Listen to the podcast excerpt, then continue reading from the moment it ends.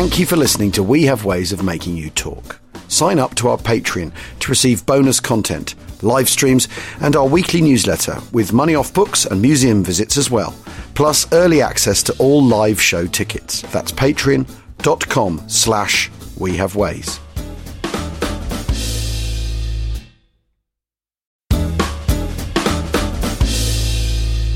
With the 6th Airborne Division in Normandy by Lieutenant General R. N. Gale, CB, DSO, OBE, MC.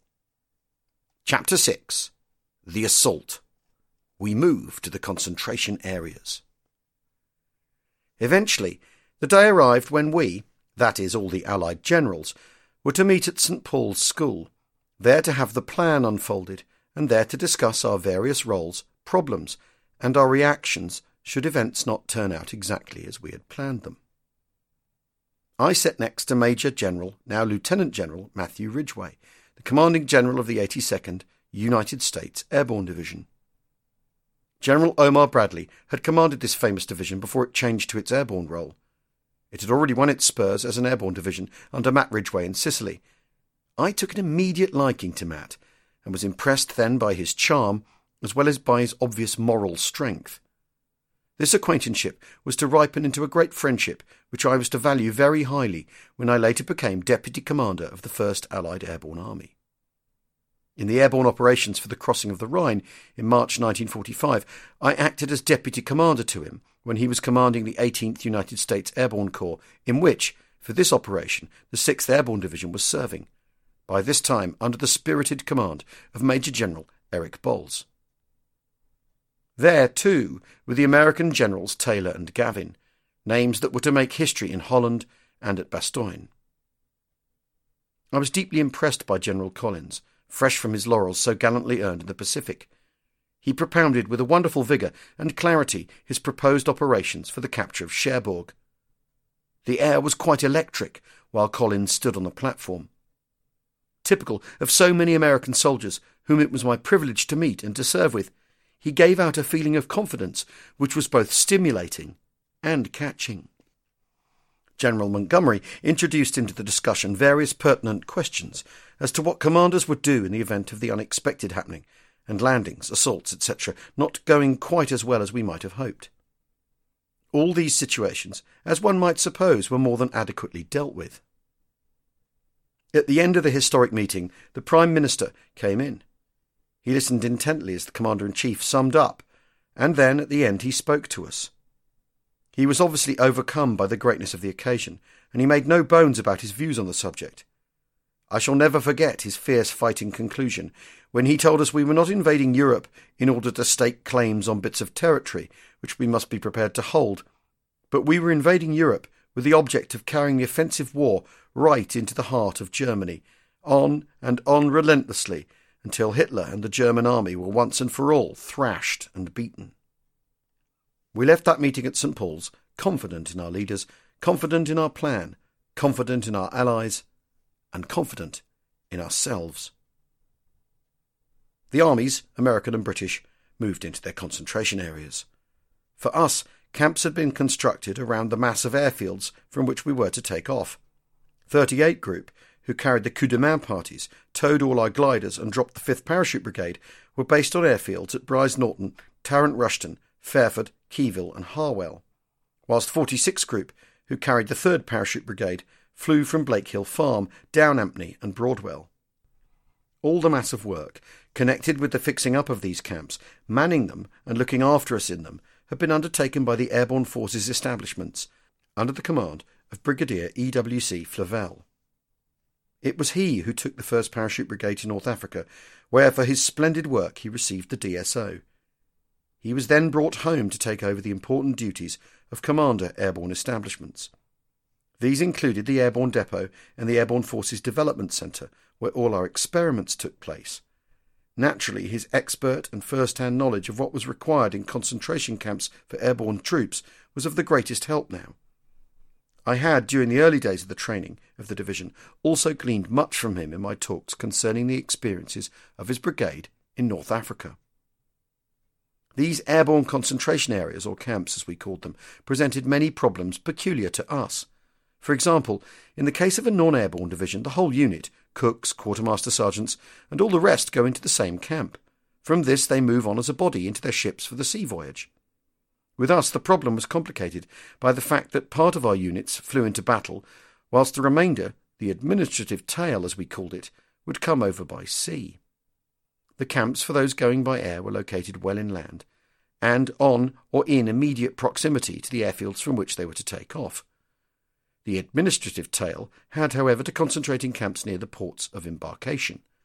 Thus, for some days prior to departure, the unit and its administrative elements were separated. This postulated a separate and ad hoc organisation in all our camps for such duties of camp administration as sanitation, cooking, and the like. It was Flavell's soldiers who had to perform these duties, and right thoroughly and well they did do their tasks. It was hard for them, knowing that they could not accompany us, and we all appreciated the selfless way they did their work. Once in these camps, no one was allowed out. They were wired in, and all communication with the outside world was cut off. Men were put on their honour, and our security police checked up on everything that went on. It was the greatest credit to all that not one single case of breach of discipline occurred. The temptation must have been, and indeed was, great. We had some grand fellows in the camp with us. I referred to the war correspondents. These men had previously undergone their parachute training, and some of them had, with the object of getting to know the officers and men, been attached to units and brigades in the division. Up to this time they, of course, knew nothing of the plan. It was obvious, however, that it would help them greatly to understand the reasons for all that they would see if they knew the picture as a whole. The importance of time, and in some cases overriding everything else, would thus be apparent as would the relative value of each task. They could in fact see reason in what might appear an untidy and objectless series of events. Before we emplaned, I had them into my tent and told them the whole divisional plan, in so far as it would help them to understand the why and the wherefore of what they would be seeing. They dropped into action with us, and among the early reports which they sent back were accurate and true stories, based on what they, for the most part, had seen with their own eyes. Chester Wilmot, the BBC commentator, as well as Leonard Mosley, Guy Byam, and all the rest made some very good friends in the 6th Airborne Division. In all airborne operations, we go in for very detailed briefing of the troops. We had special briefing tents in the camps, and where we could get them, huts. In these were models, blown up or enlarged air photographs, in which every detail could be seen, as well as maps, sketches, and drawings. Here also they received those significant little escape packets containing maps, a compass, and food tablets. Many were to make use of these. The men were told everything, not only the details of what was to be expected of them, but also the larger plan. They were allowed to discuss among themselves their tasks and how they were going to carry them out. It was quite a sight to watch them in groups talking their problems over, their officers moving about among them to answer their eager questions. This briefing is, of course, necessary, because when they drop, they may, many of them, not come down just where they expected to land. The enemy may be where he has not been foreseen, and the defences may be different. Obviously, unless each man has a thorough grasp of what it is all about and what is expected of him, he will not be able to act surely, quickly, and with an intelligent confidence. This policy of briefing has the untold blessings that will always accrue when men are taken completely into the confidence of their leaders. The result is the full development of a personal sense of responsibility. I like the term briefing and prefer it to the more generally used term the issue of orders.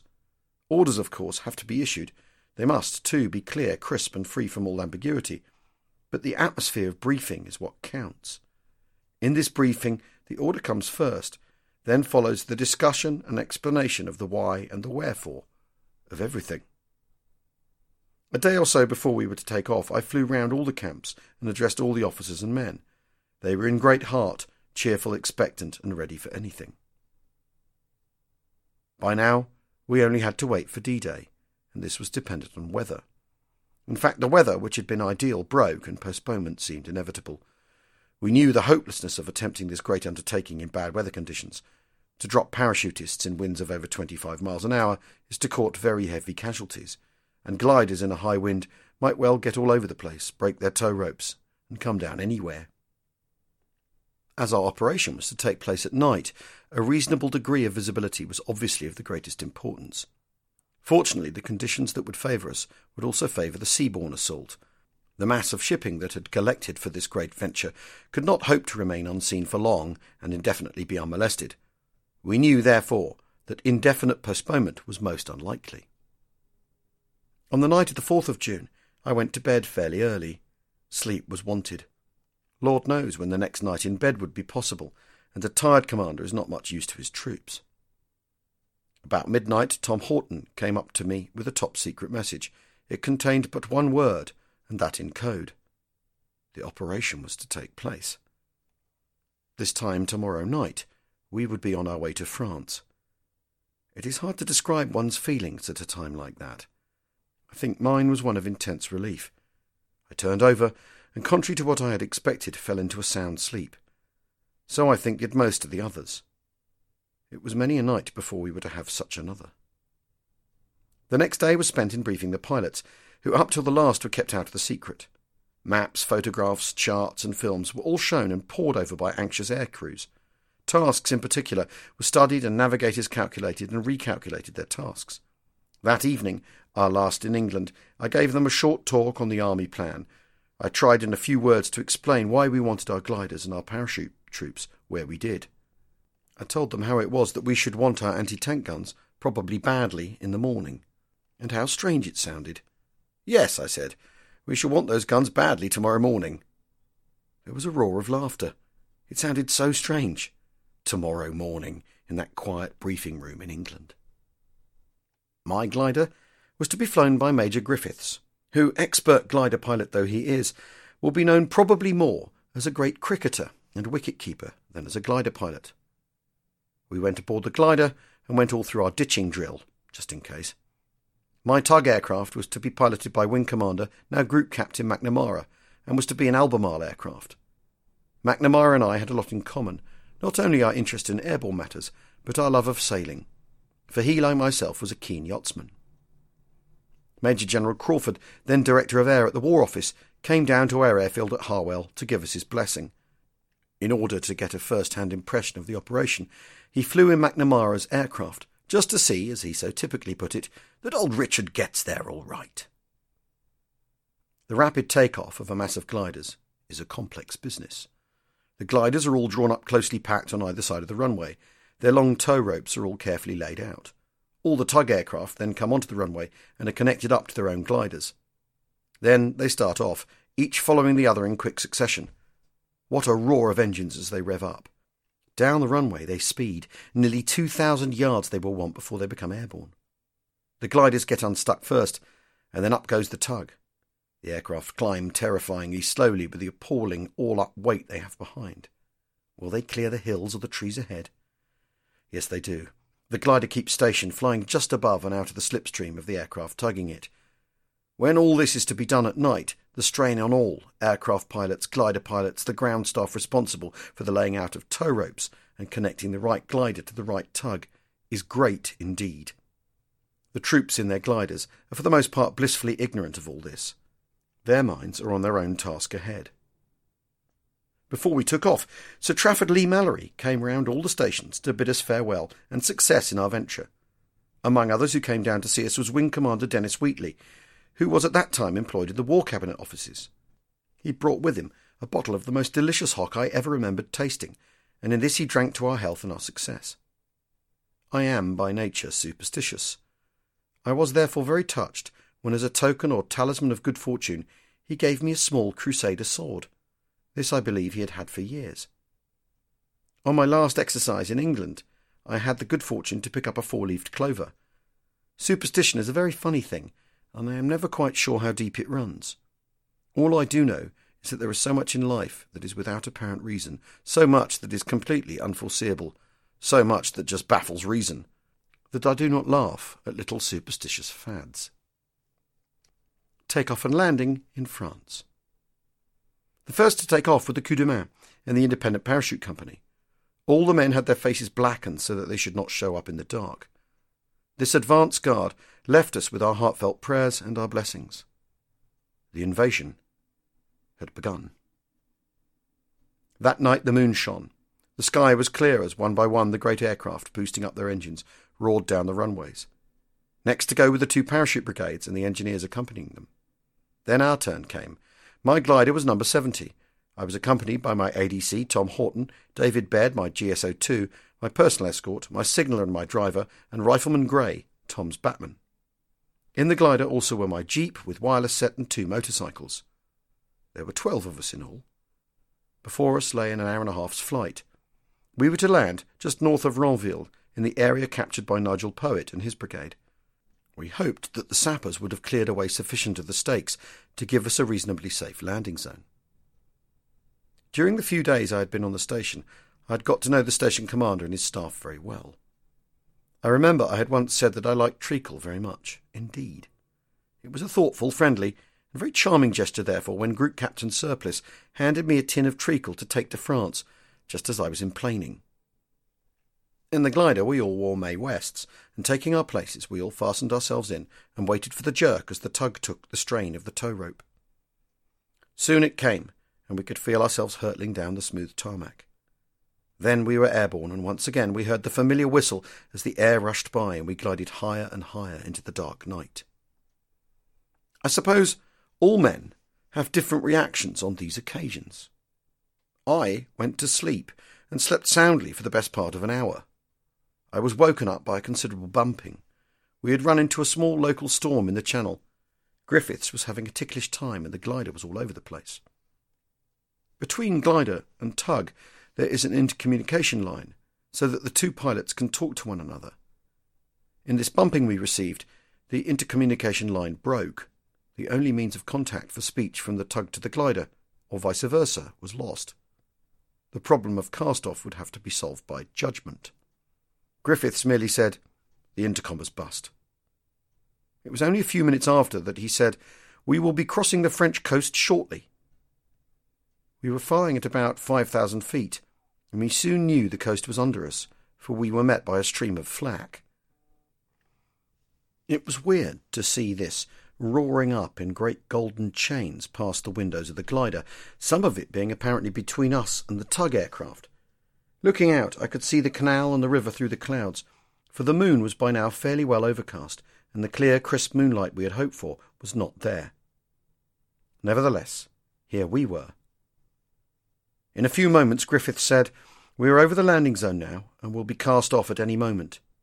Almost as soon as he had said this, we were. The whistling sound and the roar of the engine suddenly died down. No longer were we bumping about, but gliding along on a gloriously steady course. Away went the tug aircraft, with Crawford in it back to England. Round we turned, circling lower and lower. Soon the pilot turned round to tell us to link up as we were just about to land. We all linked up by putting our arms round the man next to us. We were also, as I have said, strapped in. In case of a crash, this procedure would help us to take the shock. I shall never forget the sound as we rushed down in our final steep dive. Then we suddenly flattened out, and soon with a bump, bump, bump, we landed on an extremely rough stubble field. Over the field we sped, and then with a bang we hit a low embankment, the forward undercarriage wheel stove up through the floor, the glider spun round on its nose, in a small circle, and as one wing hit one of those infernal stakes, we drew up to a standstill. We opened the door. Outside, all was quiet. I've given a description of this flight because what was my experience was the experience of hundreds of others. Each man reacts within himself according to his own make-up. Others may have had impressions very different from the above. They will, therefore, I hope, forgive me should they disagree with the impressions left on but one of their company. Immediately on landing, each man has a place to go and an allotted task. All round defence is the first duty for some, while others attend to the unloading of the glider. About us now the other gliders were coming in, crashing and screeching as they applied their brakes. It was a glorious moment. In the distance from the direction of the bridges, we could now hear bursts of machine gun fire. Except for the arrival of more and more gliders, all around us seemed to be still. It was eerie. Had Ranville been cleared of the enemy? Were the bridges taken? Were they intact and safely in our hands? How was Terence Otway and his gallant battalion faring at the Merville Battery? We could still hear intermittent fire from the direction of the bridges. Whilst they were attempting to unload the glider, the passing moments seemed like hours. It was still dark, and this unloading was proving to be more difficult than we had anticipated. The crash we had had, though not serious, resulted in the nose being really well dug into the ground, and the problem of getting the jeep out was defeating us. Eventually we had to give it up, and so, on foot, we set out for Ranville. Soon dawn commenced to break, just a few yellow streaks towards the east, and in a short time it would be daylight. A figure loomed up before me that I would always recognise anywhere. It was Nigel Poett. He had successfully captured the bridges. The glider coup de main landings had worked like a charm. Pine Coffin with the 7th Battalion was now on the west bank, where there was still some fighting. This was the machine gun fire, which we had heard. Ranville was in our hands, though he didn't think the whole place was as yet fully clear of the Germans. However, Peter Luard with the 13th Battalion was in Ranville and on his way to Hérouvillette. Johnston with the 12th Battalion was holding the southern outskirts of Ranville. The chateau grounds, where I was to establish my headquarters, was clear of the Boche. Poett's headquarters were established in a farm between the chateau and the bridges. So this part of our plan had worked. It was just before it was getting light that we heard sounds from the side of the road. Difficult at first to interpret. We stopped and we listened. Was it a party of Germans? We kept still and waited. I don't know whether we were relieved, disappointed, or merely amused when we discovered it was only a horse grazing, as unconcerned with the great adventure being enacted around it as it could be. I took the toggle rope from around my waist and, using it as a halter, took the horse along with me. I wasn't quite sure what I was going to do with it, but it made the men laugh and it amused me. The next day the poor brute was killed by a German mortar bomb, and we buried it in the grounds of the chateau. It was daylight by the time we reached Ranville and knocked on the front door of the chateau. The poor people inside had not the remotest idea what it was all about. They were, I think, doubly mystified because the Germans, by all the coincidences in the world, had apparently been carrying out an anti invasion exercise that very night. Rommel, they told us, was in the area of the German headquarters in Le Plain. They were very frightened, these people, but very kind. They did not know at the time whether this was just a raid or the real and long awaited for invasion. Would we just come and then go? Then, when the Germans returned, would they have to pay the price of sheltering us? Whatever their thoughts, they never faltered. The people of Normandy are a great, stalwart people, not effusive, but loyal and true to the bone. How much they really suffered only they can know. They deserve much credit, and our grateful thanks. They certainly have won the hearts of all of us in the 6th Airborne Division. All objectives taken. In the meantime, what of the earlier landings by Poett's brigade? Just after midnight, the six gliders carrying the coup de main party of one company of the 52nd, under the command of Major R. J. Howard, were released, and five of them came into land at their appointed places near the bridges. Sketch B. The leading glider for the Canal Bridge, piloted by Staff Sergeant J. H. Wallwork, Glider Pilot Regiment, and carrying Major Howard, came in with perfect accuracy and pulled up only twenty yards from the bridge itself, with its nose well into the wire of the defences. The other two gliders for this bridge were only a few feet away.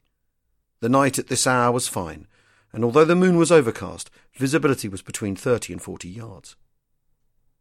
Lieutenant H. D. Brotheridge's platoon were in the first glider, they worked their way to the road at the east end of the bridge, then, led by Brotheridge, assaulted across it to secure the far bank.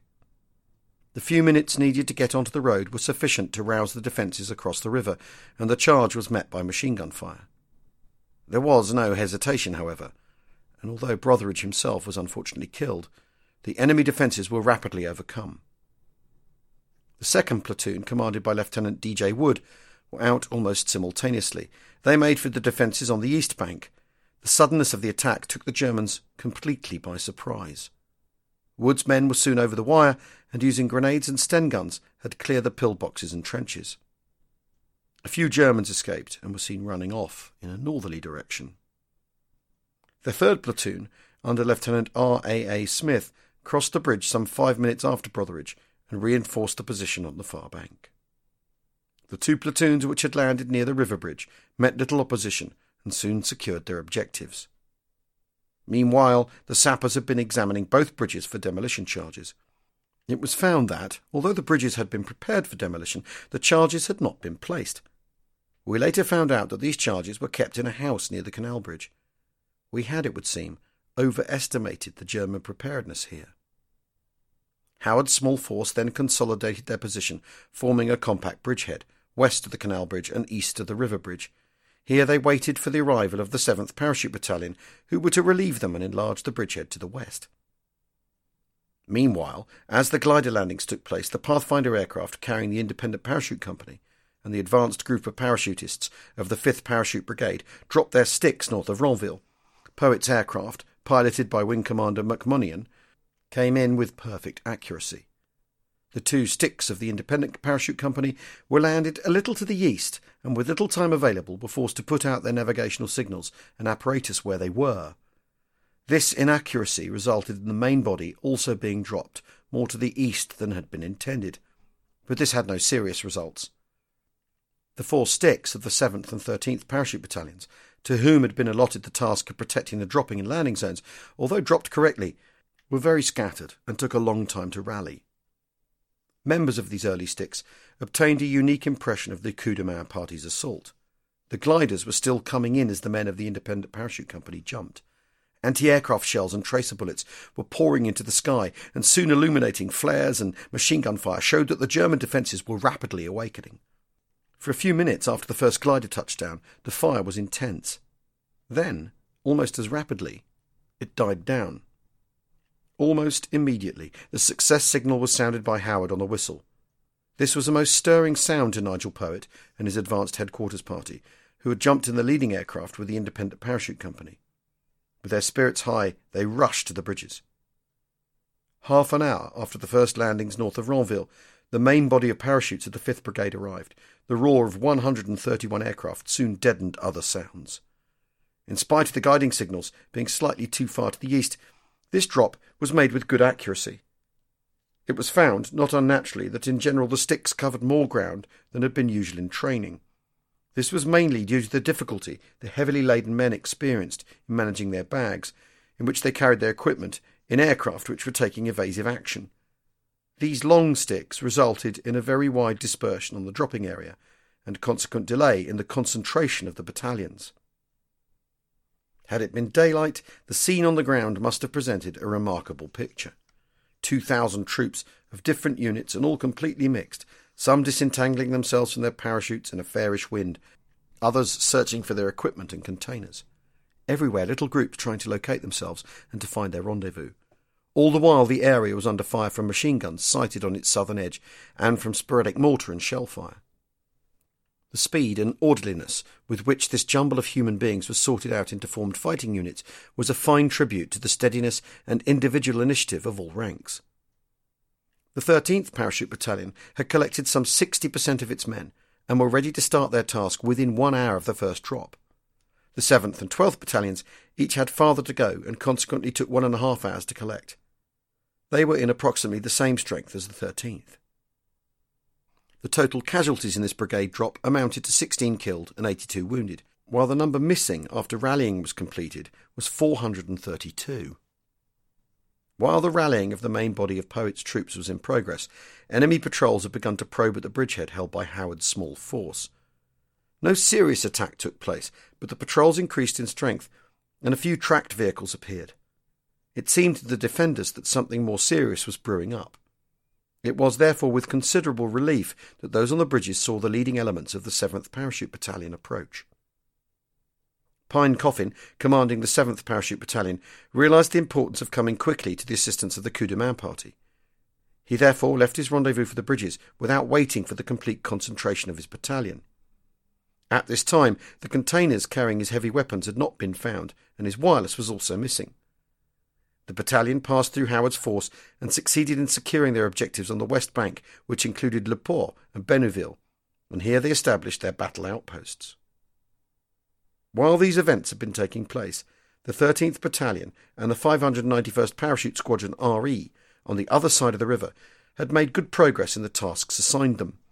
The covering parties to protect the preparation of the glider landing strips were established by a company under Major F. J. Cramphorn and the obstructing poles were cut with explosives by the sappers and removed by men of Cramphorn's company. The strips were soon ready to receive the gliders of Advanced Divisional Headquarters. Lieutenant Colonel P.J. Luard, commanding 13th Parachute Battalion, himself supervised the mopping up of Ranville. According to the French, the normal enemy garrison of the village had been approximately one company from the 21st Panzer Division, chiefly billeted round the chateau. During the night, the bulk of this company were away from their billets, but a number of defensive posts on the north side of the town, overlooking the dropping zone, were held, and miscellaneous parties of the enemy were in various houses in the village. The area was finally mopped up by about 4 a.m. at little or no cost. The 12th Parachute Battalion had a greater distance to cover than the other battalions, and by 2:30 a.m. barely 50% of the men had reported. Lieutenant Colonel A.P. Johnston, their commanding officer, however, decided to move off without further delay to the south of Ranville. His move was made without enemy interference, and the battalion was in position by 4 a.m., covering the southern approaches to the village. By now, the great seaborne assault on the beaches had begun. We had heard the shattering air attack on Ouistreham, and the roar of the rockets which preceded the direct assault. We had not heard any firing from the direction of the battery at Merville. I tried not to be anxious about Terence Otway, but it was not easy. I knew the proposition he was up against, and I knew his determination. All I could really rely upon was this characteristic and the element of surprise. Little did I guess of the extent of his difficulties. We had so far no contact with James Hill and his 3rd Brigade on the ridge. By 7 a.m., most of my headquarters had assembled, but Bobby Bray had not shown up, neither had any in his glider. Had he crashed? Once again, worrying would do no good, but worry I did. I left my headquarters in David Baird's capable charge and went off to see how things were on the bridges and how Pine Coffin was faring on the west bank of the Orne. Poett picked me up on the way and also Hugh Kindersley. The latter had come in with us ahead of his brigade, which was not due in until the evening, in order that he should be thoroughly in the picture by the time his troops arrived. All was well when we got to the bridges, but the signs of the hand to hand fighting that had taken place there early in the morning were apparent. On the road was an upturned German staff car, which I subsequently heard had run into the fighting. On the far side, I could see the smashed up gliders right up against the wire near the bridge. They looked an awful mess, and yet only one person out of over 70 soldiers of the 52nd who flew in on that hazardous task was injured as a direct result of those crash landings. On the rising ground beyond the canal bridge at Bénouville, there was a lot of machine gun, mortar, and odd rifle fire going on. Things were, in fact, getting sticky. The Germans put in a sharp counterattack which Pine Coffin's men dealt with. It was a nasty moment, however, because his battalion was sadly under strength. By the following day, a good proportion of those missing men had come in. This was the case in all the parachute battalions. The reports of the large number of missing men in the first 24 hours led to an erroneous impression that our casualties had been far heavier than in fact they were. It was wonderful how these men all rejoined their units, many of them having to come through the German lines. One sergeant major was brought in by a French girl who fitted him up in her brother's clothes, gave him identity papers, and lent him a bicycle. In case they were challenged, the girl went with him so that she could speak to the Germans and bluff her way through. She succeeded. Unfortunately, others who were with him in the same area were not so fortunate. Whilst the fighting in the vicinity of Bénouville was in progress, there occurred one of those unreal, silly things that happen. Down the canal came two German naval coastal craft of the double-ended trawler type.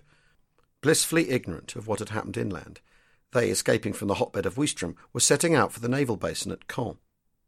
The troops let them get really close up and then opened fire. When it was too late, the Germans saw the trap they had fallen into and tried to turn round. This was fatal. They ran aground and were captured virtually without a fight. On my return to my headquarters, I was beginning to get in stories of James Hill and the 3rd Parachute Brigade. Terence Otway and the 9th Battalion had done their task at the Merville Battery. Their story is really an epic. The battalion had dropped at approximately 1 a.m., but they were very scattered. Terence Otway knew the importance of time so just before 3 a.m., he decided he must move off to his task in spite of the fact that he had only three companies mustering about 50 men in each. His total battalion at that time was not much more than 150 strong. They had not got their special assault stores, they had no engineer or field ambulance personnel, they had no mine detectors, and the glider borne element of their assault had not arrived.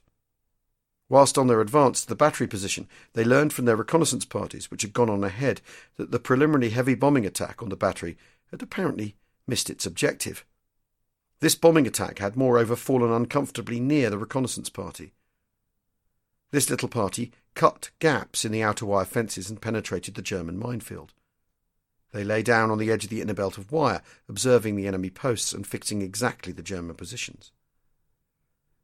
They were there joined by the tape laying parties, but only half of the latter arrived and their tapes were missing. The approaches for the assault they marked by digging heel marks in the ground. In spite of these handicaps, this weak, unsupported battalion penetrated the minefields and outer wire defences in the face of heavy fire and finally assaulted and overran the battery position, capturing 22 prisoners. At the close of this action, the battalion was only 80 strong. On completion of this task, the battalion moved off to seize the high ground at the northern end of the ridge. Their objective was the high ground in the vicinity of Le Plain. Whilst they were approaching, they were warned by the French that over 200 of the enemy were entrenched in the area. It was now getting light, and the commanding officer could see where the main opposition was centred. An attack was put in from which sheer lack of numbers was not successful. The enemy, who turned out eventually to be Russians forced to fight under German officers, told us later that they had been informed by the Germans that if they fell into Allied hands they would be shot as traitors. Be that as it may, they fought hard and stubbornly. This situation was not liquidated until the afternoon when Lovat's men arrived and cleared Le Plain and the whole northern edge of the ridge of the Germans once and for all. James Hill and his headquarters, with about 50% of the Canadian Parachute Battalion, had by now established themselves at Le Mesnil, the 8th, under Alastair Pearson, had entered Troarn and had a firm base established near the road junction southeast of Escoville. The four bridges over the River Dives had all been successfully blown. It was about 10 a.m. by now, and this was the situation as I knew it then. Holding the bridges over the canal and the river was the 7th Battalion, fairly well pinned to the ground in a close in bridgehead just to the north of Bénouville. In the southern outskirts of Ranville, known as Le Bas de Ranville, holding foxhole positions which they had dug in, was the 12th Battalion. They were on a reverse slope and well concealed from the front, ideal positions from which to deal with any enemy who topped the crest about a thousand yards to their front. Unless supported by heavy covering fire, accurately directed on the 12th, which at this stage could be discounted, any attempt to cross the open ground towards Ranville would be severely punished. The 12th's right flank rested on the river, where there was more cover, the eastern outskirts of Ranville and the village of Hérouvillette were thinly held by the 13th Battalion. Facing south, I had, therefore, two battalions at the time not mustering more than about 800 men between them and deployed on a front of nearly 4,000 yards. The troops' tails were well up, and the ground was favourable to the defence. Along the wooded ridge to the east were the 9th Battalion in the north, very weak after their battle at the battery, the Canadians at Le Mesnil, in what strength I could only guess, and in the southern half of the Bois de Bavent, southeast of Escoville, the 8th Battalion. Up to this time, I had no artillery of my own, and no artillery support from the Sea Assault Division, who were quite busy enough fighting their own battle in the area of the beaches and the ground just inland. In the extreme north, I had a call on naval gunfire, but this would not reach much beyond Le Plain. It would, I knew, be several hours before I could expect to get any artillery support from west of the Orne, and at the rate things seemed to be going, that's certainly not before the morrow. My own reserve was in Ranville. It consisted of about sixty men of the Independent Parachute Company. In my appreciation of the German reactions to the invasion, I had always considered the most likely course that he would pursue would be to launch a series of small but rather violent immediate counterattacks. These would be executed by the troops in the immediate vicinity of our landings. And so it had planned out. Later there would be the more serious counterattack, ordered by the higher formation and executed by the local reserves in the area. This latter form of attack we had not anticipated being launched much before the late morning. At the moment, the two most dangerous approaches into the bridgehead area seemed to me to be that from Caen up the west bank to Bénouville and that from Colombelles up the east bank to Ranville.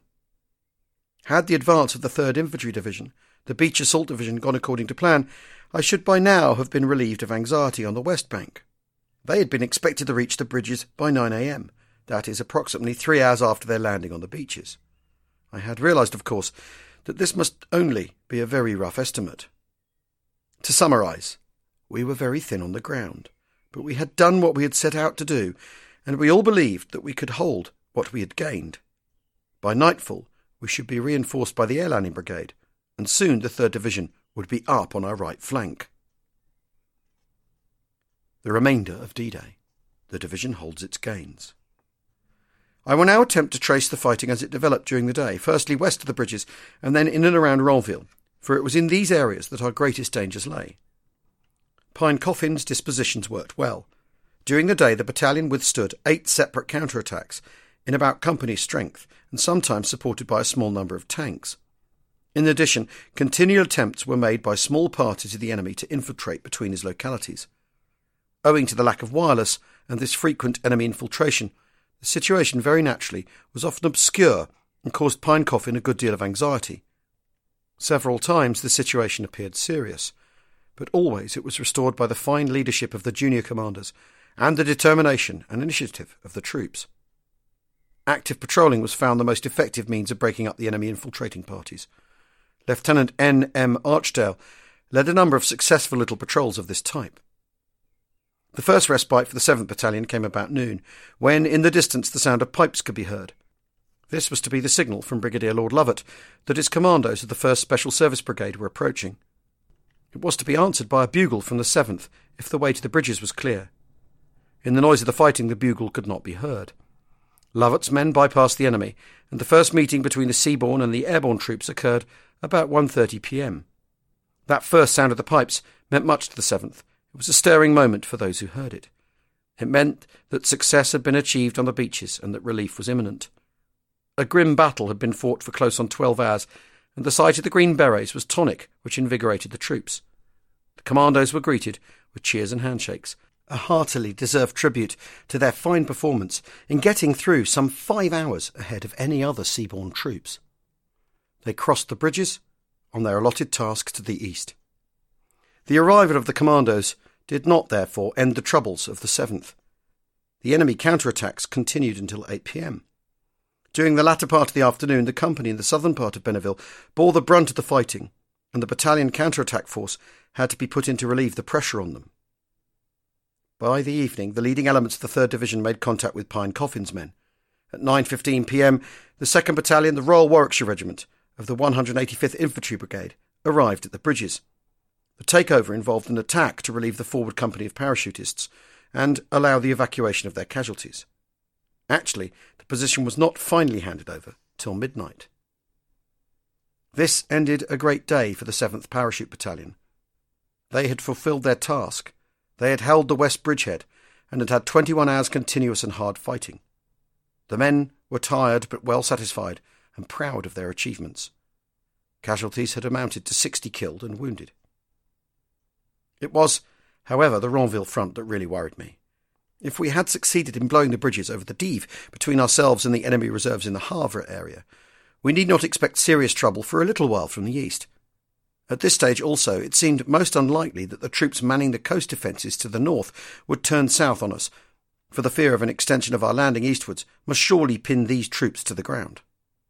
It was therefore from the south that I was vulnerable Ranville was fairly quiet until about 11 a.m. It was at that hour we came in for mortaring. The mortaring was heavy, and with it was mixed up high velocity shells, which seemed to me to come from west of the canal, probably the high ground north of Caen. It quickly became apparent that a properly mounted attack was being developed against us, and, as I had anticipated, from the south. This attack was delivered by the 125th Panzer Grenadier Regiment, with self propelled guns and tanks, and was launched against the 12th Battalion. This well supported attack was delivered with skill and with determination.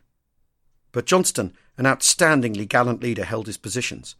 The Germans did not succeed in breaking in along this line of the riverbank, and they were severely handled by the 12th in the open.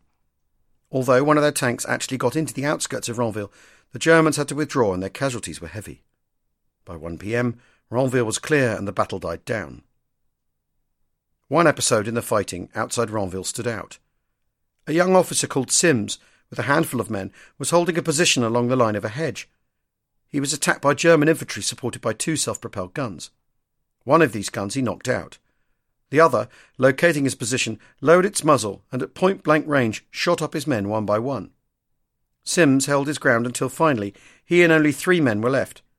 Eventually the gun withdrew, having had enough, leaving this gallant and depleted party the victors. The 12th Battalion had had a bad time, and they were considerably under strength. If the Germans developed a second attack of similar strength and vigour, I doubted their ability, with the best will in the world, to stand up to it. I had by now also put in the Independent Parachute Company, and had nothing in hand. The bridgehead was my major responsibility. This must be held. For this reason, on the arrival of the 1st Special Service Brigade, I diverted Mills Roberts, the leading commando, to the Ranville area. The 3rd and 45th Royal Marine Commandos came through and proceeded to the north, where they secured the ground between Sallenelles and Amfreville and relieved the weak 9th at Le Plain. But the Germans had had enough. They did not attack again that day. By the evening, things were quiet. It had been a strenuous few hours and anxious, but the battle had gone as we had anticipated, and we all felt confident. All objectives had been captured, and what was more important, held. The closing instant for this great day was the fly in of the 6th Air Landing Brigade. It was a sight I shall never forget. Of a sudden, the dull roar of aircraft could be heard. Then they came, hundreds of aircraft and gliders. The sky was filled with them. We could see the tug aircraft cast off their gliders, and down in great spirals the latter came to the landing zone. Most of the stakes had by now been cleared. The landing took place on both sides of the river and canal. It is impossible to say with what relief we watched this reinforcement arrive. The German reaction was quick. He mortared our headquarters, the village of Ranville, and attempted to mortar the landing zone. His fire was inaccurate and ineffectual. Unfortunately, at my headquarters, poor Jack Norris, my artillery commander, received a terrible throat wound. None of us thought that he could possibly survive. But he did. His loss to us out there was great. Jerry Lacoste, my intelligence officer, was also hit. One of my provost men, standing just behind me, was killed. On the landing zones, however, we were lucky, and only one six pounder anti tank gun was hit. This received a direct hit as it was driving off the landing zone onto the road, and it and its jeep were burned out. We held the high wooded ridge from Hauger to Bure, so that the Germans had no direct observation on this ground. The landing zone we used west of the Orne was just to the north of Ouistreham. This also was not under observation and could not have been suspected by the Germans, for their reaction on this bank was negligible. There has been a little confusion of thought about the success of glider landings in this operation. Facts, I think, will speak for themselves. Of the six gliders detailed for the coup de main assault on the bridges, four were dead on. Of the 85 others that set out that night, 58 were either dead on their appointed landing places or within 3,000 yards of them. Ten were landed over two miles away, 17 were missing, three of which had forced landings in the United Kingdom. Of the 145 gliders landed on the evening of D Day, all landed safely on the correct landing zones. Counting anything over two miles away or missing as being a failure, approximately 88% of the total glider landings were successful. As night closed in, I had six parachute battalions, three commandos, two air landing battalions, plus one company of the 12th Devons, which had been flown in ahead of the remainder of the battalion, the light tanks, one battery of the divisional light artillery, and some 50 anti tank guns. The arrival of the 3rd Division not only secured the right flank from counterattack west of the canal, but also secured for us our supply line. In fact, we felt we could face the morrow with confidence. The division had passed a critical phase although the morrow would certainly bring heavier German attacks, we would be in so much better state to deal with them. The buoyancy that results from the arrival of fresh and vigorous troops is astounding. The Germans attacked our bridges that evening with fighter bombers. We had one lucky escape when a thousand pounder hit the bridge and bounced off without going off. They bombed us that night, and they mortared and shelled us fairly continuously, but we felt we were getting their measure. In spite of the noise, most of us managed to get two or three hours' sleep. I thanked God for the courage of the troops. They were splendid.